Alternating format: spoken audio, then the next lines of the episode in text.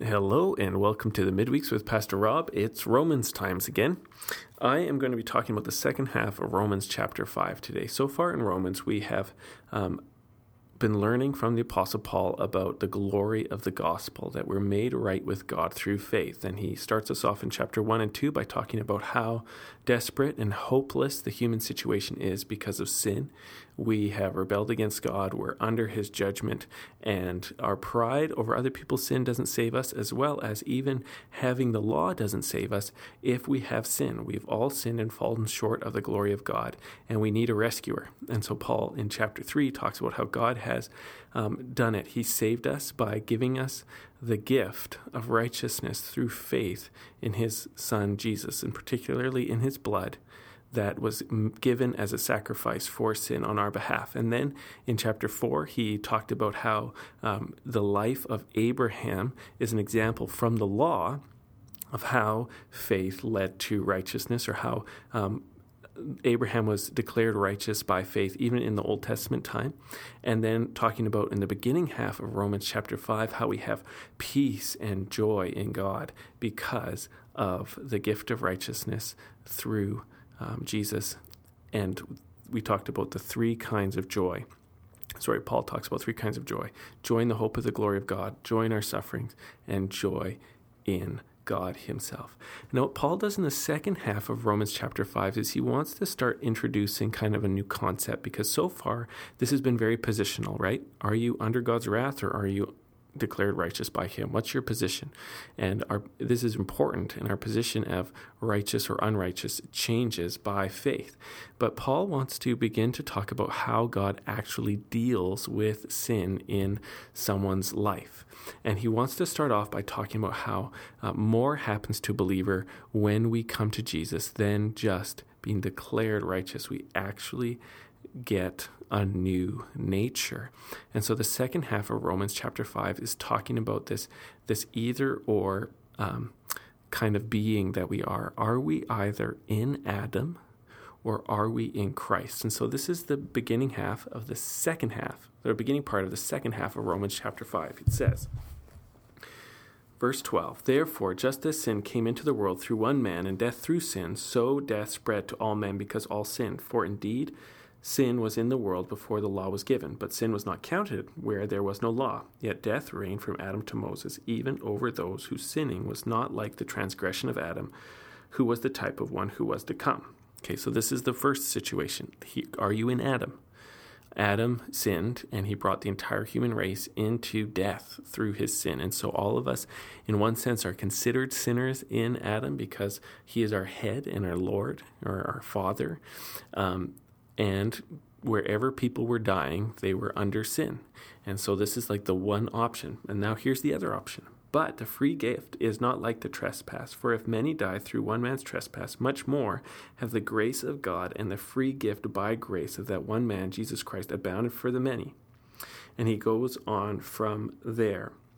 So that he eventually says in verse 17, if because of one man's trespass death reigned through the one man, much more will those who receive the abundance of grace and the free gift of righteousness reign in life through the one man, Jesus Christ. And he continues on from there. And so, what's going on in the second half of Romans 5 is Paul is beginning to help us understand the world in a new way. He says um, there, are, there are two Adams there's the old Adam who sinned, and through his sin brought all of his descendants into sin and death. And now there's a new Adam, Jesus Christ, who through his obedience, particularly his obedience by being willing to go to the cross, through his obedience, he has brought righteousness for his people. He's a new Adam. And through faith, this is kind of the implications, through faith, we are transferred from being in the old Adam to being in the new Adam, from being in the Adam of death and sin, whether or not the law is there or not. Um, people sin and people died. We're brought from Adam into the new Adam, into Christ, and we reign through the gift of grace and in righteousness. And this is going to be really important as um, Paul goes on. Now, what, how I understand it is Paul is wants to really deal with the question of what about sin. What about sin in the world and what about sin in the life of believers? Okay, so it's great if you believe in Jesus and God declares you just and righteous, but most Christians really hunger and thirst to be freer from their sins. Their sin bug them, their sins get at them. They sometimes feel guilty, sometimes they feel frustrated. They don't like hurting God or other people.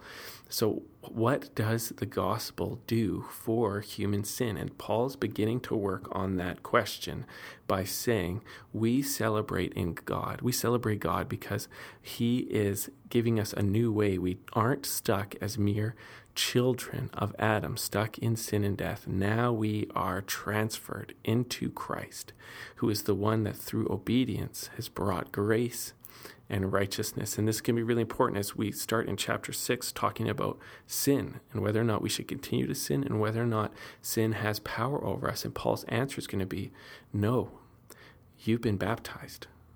So you have died with Christ and you've been raised. So you've been raised with Christ. You're in Christ you're one with Christ. And so this is I understand is why this section of scripture is really important. Paul is beginning to tell us that when we came to Jesus in faith, or all the stuff that God did to us that produced our faith, however you want to look at it, it's more than just a positional like checking erasing the box that says wicked and checking the box that says righteous. We are a new creation. We're in Jesus now. We're no longer um, stuck in Adam in his sin and his death. We are now in Christ, in his righteousness, and in his eternal life. And there's implications that are going to be unpacked for chapter 6, chapter 7, and chapter 8. So, Christian, think about this. You are not who you were. Every single person is born in Adam. And because they're born in Adam, they're born into his guilt as a sinner, and they're born into the death that was promised for Adam and his race. But through faith and by the grace of God, you're transferred from being in Adam to being in Christ, who has already died and risen again, and you in him.